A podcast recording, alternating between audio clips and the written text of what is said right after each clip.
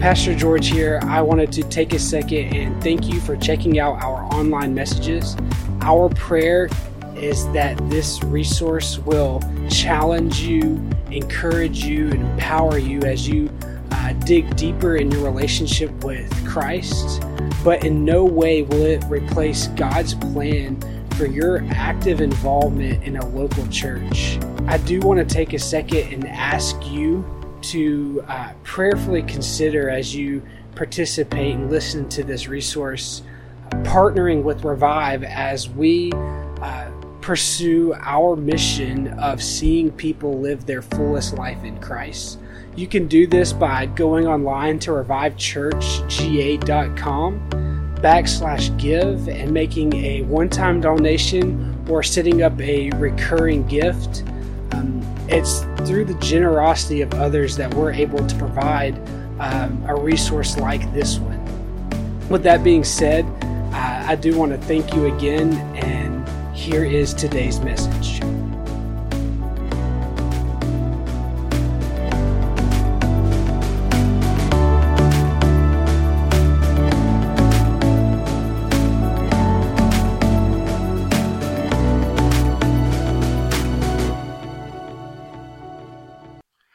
We start a new series called A New Reality. Um, it's going through the book of Colossians. So if you have your Bibles, you can go ahead and open up to, to chapter 1. Um, we're going to kind of be all over the place this morning. We're really going to dive into the text next week. Um, today, I kind of want to do a flyover of the whole book and kind of look at the context of what's going on here.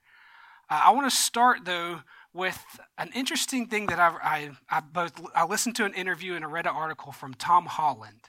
Tom Holland is a um, ancient historian. He, he studies uh, like the ancient Roman world and the Greek world, but he is a like pronounced atheist historian, right? Like he, people know him because he's he, he knows his history of like the biblical times and he knows the Bible, but he also is like I'm an atheist, right? So I don't believe in the Christian narrative. I don't believe Jesus is the Son of God, all that stuff.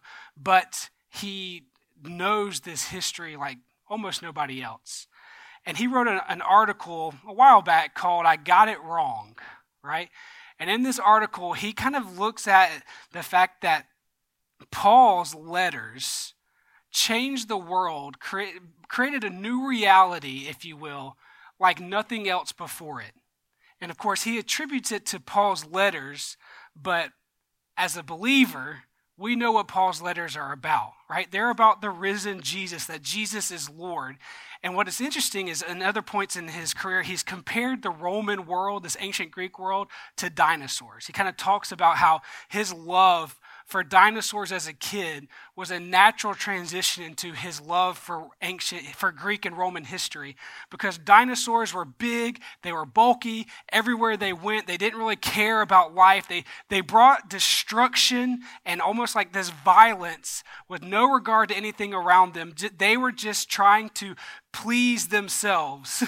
He's like it was a natural transition into ancient Rome because it was the same way. Their way of life was nothing like we have it today. They, all they cared about were, were power and money and sex. It's like if we can achieve these things, that's what matters. And, and who you, it doesn't matter that you are a human. The fact that the thought of human rights that we have today, he points to Paul's letters as a transformation of when that took place. The fact that you have value just because you're human didn't apply to the Greek and Roman world. What, it, what they thought was if you were the right nationality, if you had the right power, if you had money, you were who what you were the ones that mattered. If you didn't fit those categories, you did not matter. And then this Jesus guy comes along and he creates a new reality. The people that follow him, they live differently.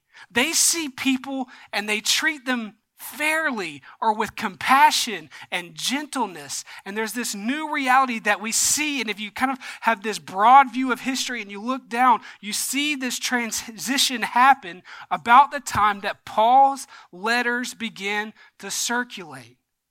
And Colossians is one of these letters that we're going to dive into as we kind of look and see how that happened. It's interesting, though, because if you go and you can read the, the book of Acts, it's kind of like we know that, that Pentecost happens at the beginning of Acts, right? So Jesus comes, he lives his life, he dies, he raises from the dead, he ascends into heaven. The Spirit comes and ignites his people. And it's like this explosion goes off. It starts in Jerusalem and spreads to the rest of the known world. And it does that through God's people. And the book of Acts is kind of like this is how it happened. And it almost follows Paul's journey, right? It kind of it almost ends abruptly with Paul's life. So you can see how the gospel, how the story of Jesus, how this new reality spreads throughout the world through Paul's life and the book of Acts. And you can actually go to, to Acts 19, and Paul is in Ephesus. And you see, Paul is like, he's uh, at this point where he enters Ephesus. He kind of goes to the, the religious people, he goes to the, the, the Jews, and, and he tries to tell them about Jesus. And there's like this ruckus. They don't want to hear it. They, they, they push back on him. So he ends up teaching the Gentiles. And from the Gentiles, it, the, the gospel ends up into the city of Colossae. And then they run into all kinds of issues. So, what I kind of want to look at today is I want to look at the fact that they had these questions. They had all kinds of, their past starts to kind of bubble up. There's, there's culture is saying they should live one way. The Jewish religious leaders are saying they should live one way. But then they have these people who have been changed by, by, Paul, by Paul's message of Jesus, and they say they should live another way. And there's all this stuff that's kind of fighting on. And they're like, Paul, what do we do? How do we be Christian in this world, this new reality. How do we follow Jesus when all this stuff is going on around us and it just seems messed up? And I think that we can relate to that story.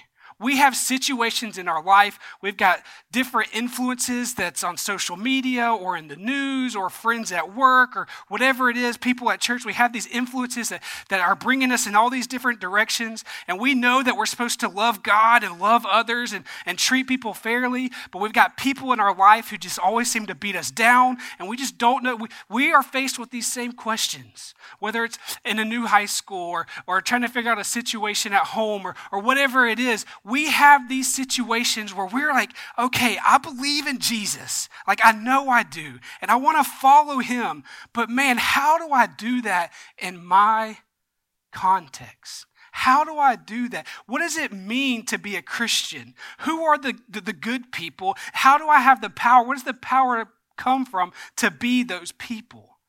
And I think that now, now, wouldn't it be great, right, if we had those questions and we could just call up a mentor or call up somebody that we look up to and ask them those questions and see if they have any wisdom to offer, insight that they can speak into our lives. And that's what this book of Colossians is. These Christians have all this stuff going on around them, and they want to know what it means to follow Jesus in their context. And so they send somebody out to Paul while he's in prison to ask him these questions. And Paul writes back to, to be the mentor for them. And I think now, here and today, as Christians in our world, we can see what Paul teaches them and apply it to our context. I kind of want to do a broad view of the book today by looking at three P's for our outline, right? So we've got the people, we've got the problem, and we've got the purpose of the book.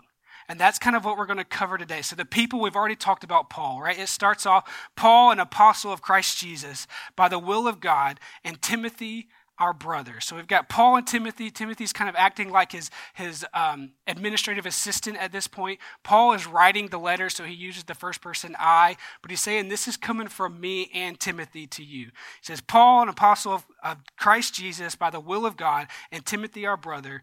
Who's this letter to? It's to the people in Colossae. For to God's holy people, some versions say to God's saints in Colossae, the faithful brothers and sisters in Christ, grace and peace to you from our God and our Father.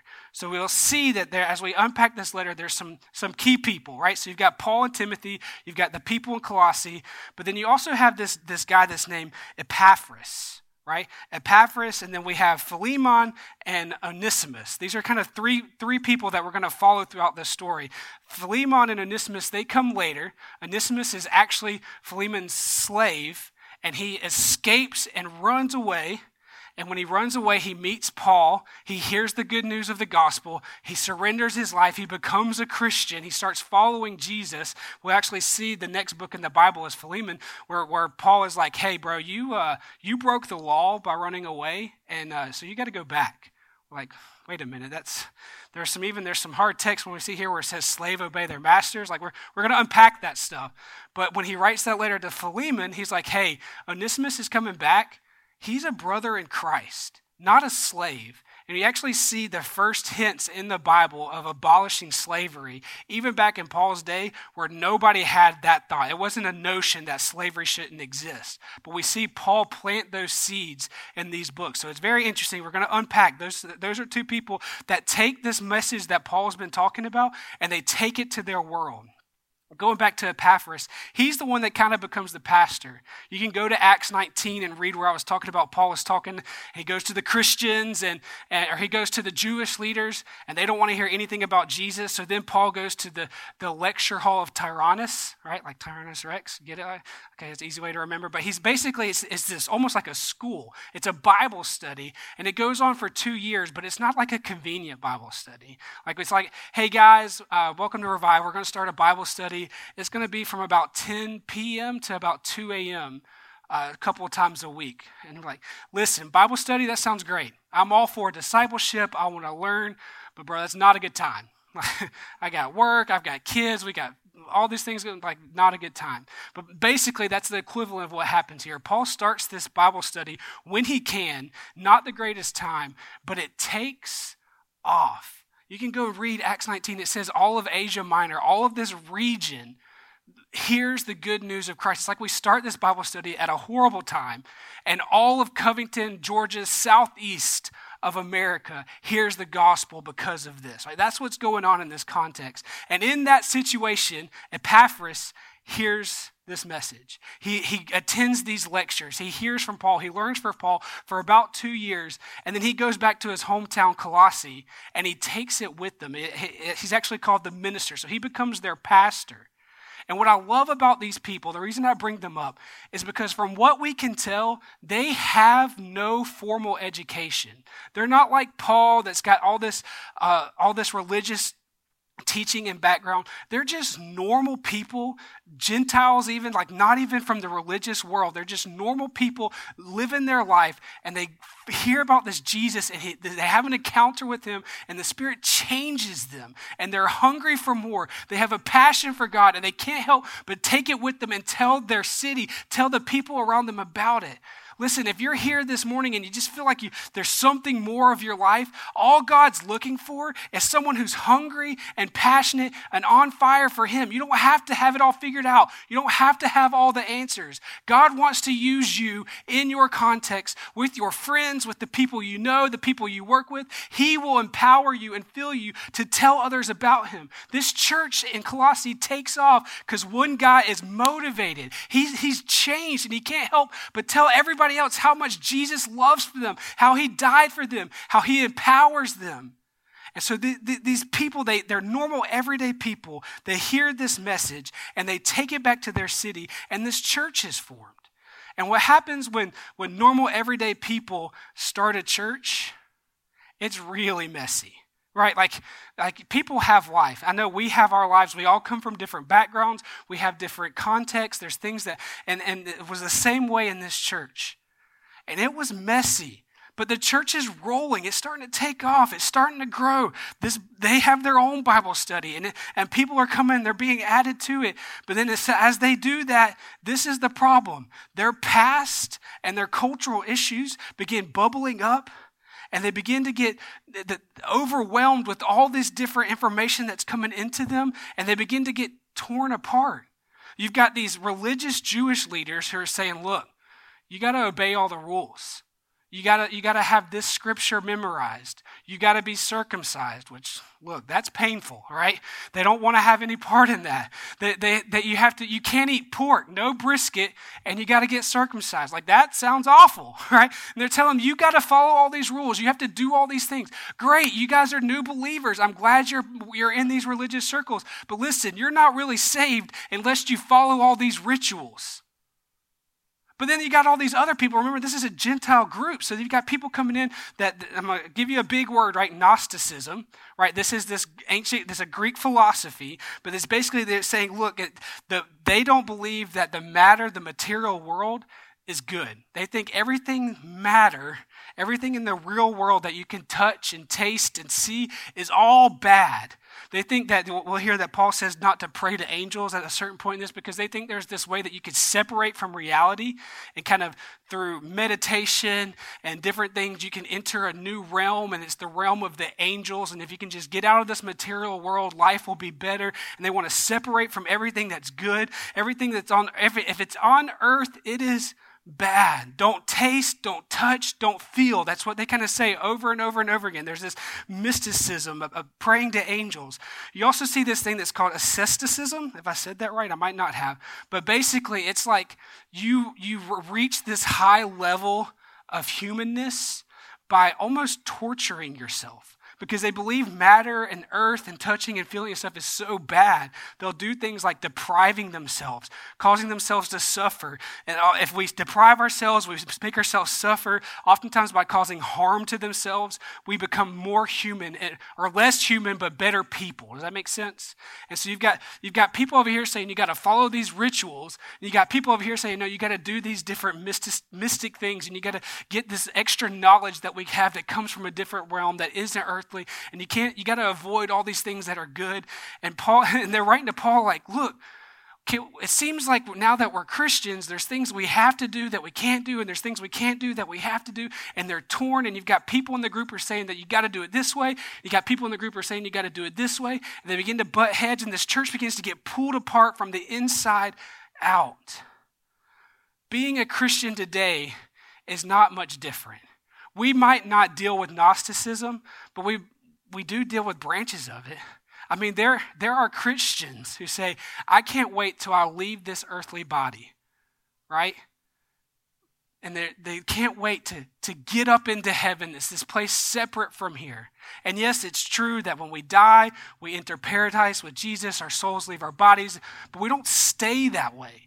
This earth is actually good in God's intention. It's actually how he, He's going to renew it and make it better. So there's this sense of even some of these teachings have entered the, the church, but maybe we don't suffer from those things. Maybe it's not those exact things. But we do deal with, with ah, there's, I mean, you can just get on social media and in five minutes you can hear all these self help things about how you can make your life better. And some of them are good. Like, I mean, I'm not knocking all of them but there's this, this plethora of information about how your life can be better.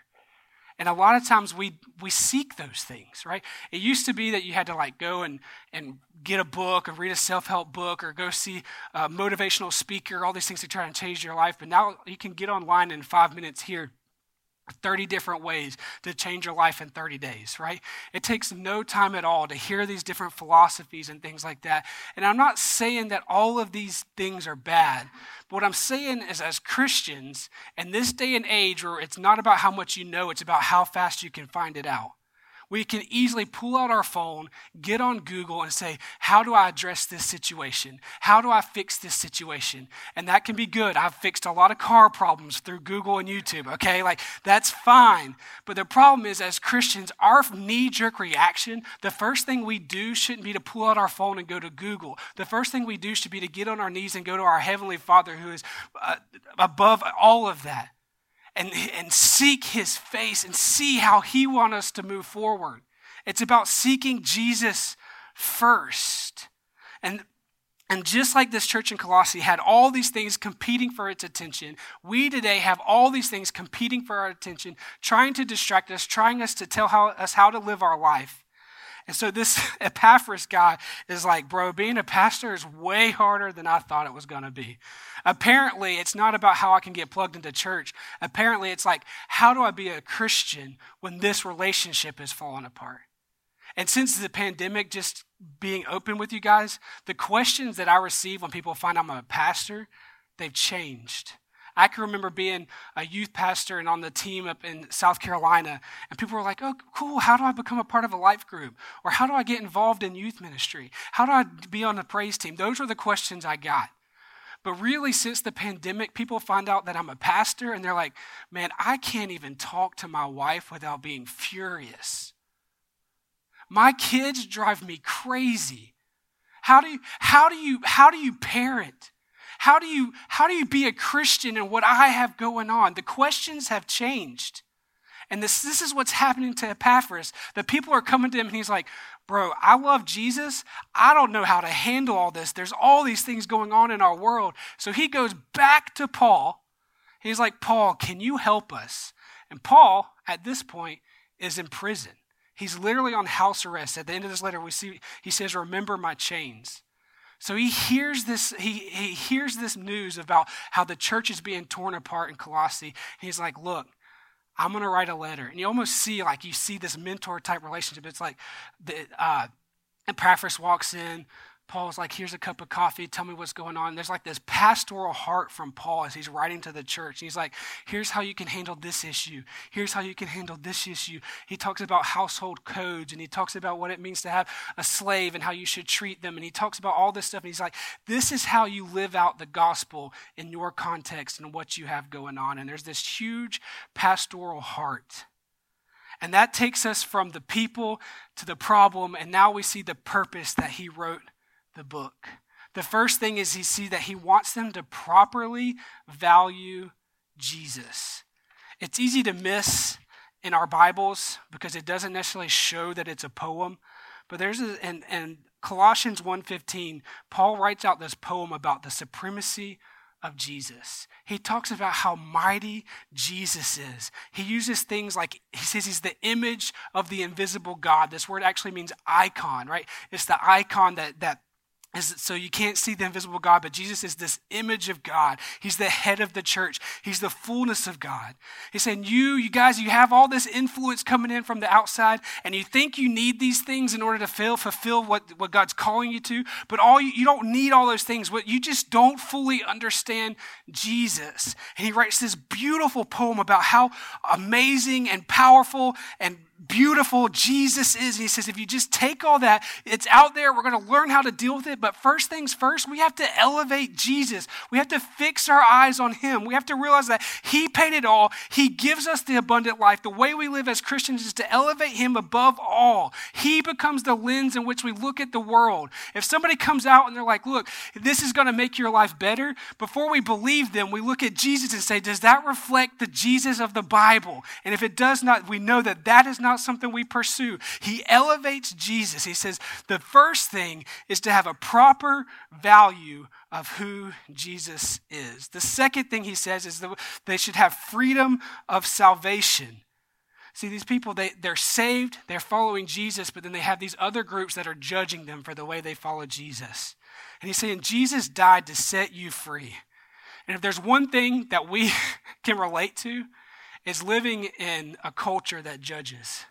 If there's one thing our culture does great, it's being judgmental. You don't believe me? Wear a shirt that says Biden rocks and go rock around the square and see how many people say things to you. Our culture knows how to judge each other. And they were dealing with the same thing. And Paul is saying, You have freedom in your salvation. You have freedom from sin. You have freedom from your past. You have freedom from judgment, from legalism, from all these worldly ideologies. Christ, when we properly value him and we place our salvation in him, we have freedom from those things. And the last thing that he, the purpose, the reason he writes it is that they will be formed. This was the scripture on the screen this morning, and and it's one, of, it's one of my favorite. It's absolutely beautiful the way it is written. It's First Colossians, or it's Colossians 1.28. And it says this. Let me get to it. He is the one we proclaim, talking about valuing Jesus, admonishing and teaching everyone with all wisdom, so that we may present everyone fully mature in Christ. What's one of the purposes he wrote it is he wants to see the people of Colossae fully mature in Christ. That's one of the reasons he writes this letter. When we properly value Jesus, we find freedom of salvation, we begin to be fully formed and transformed in Him to be mature in Christ. And we may dive more into this next week, but I want to end this message with how he starts his letter.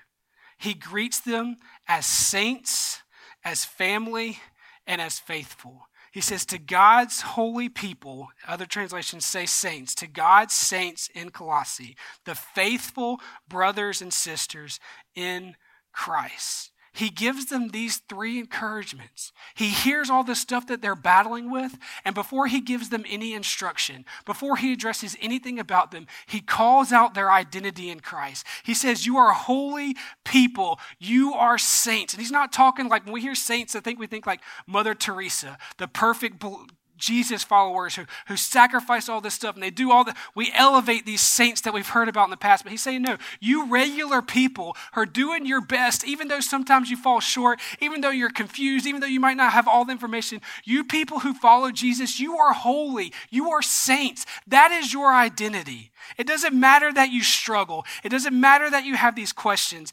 You are holy and you are family. You belong. You belong up as a part of this church. You belong as a part of this community. You belong here to a people who are being judged, to a people who are being outcast, to a people who are being picked on. To hear that they belong is one of the greatest encouragements you can receive. One of my, I've used this illustration before, but I, I love it. We all have heard the phrase that blood is thicker than water, right? Blood is thicker than water. And it kind of means like, you know what? We got to be there for our family. We got to stand up for our family. They may make us so angry, they may fall short, but blood is thicker than water.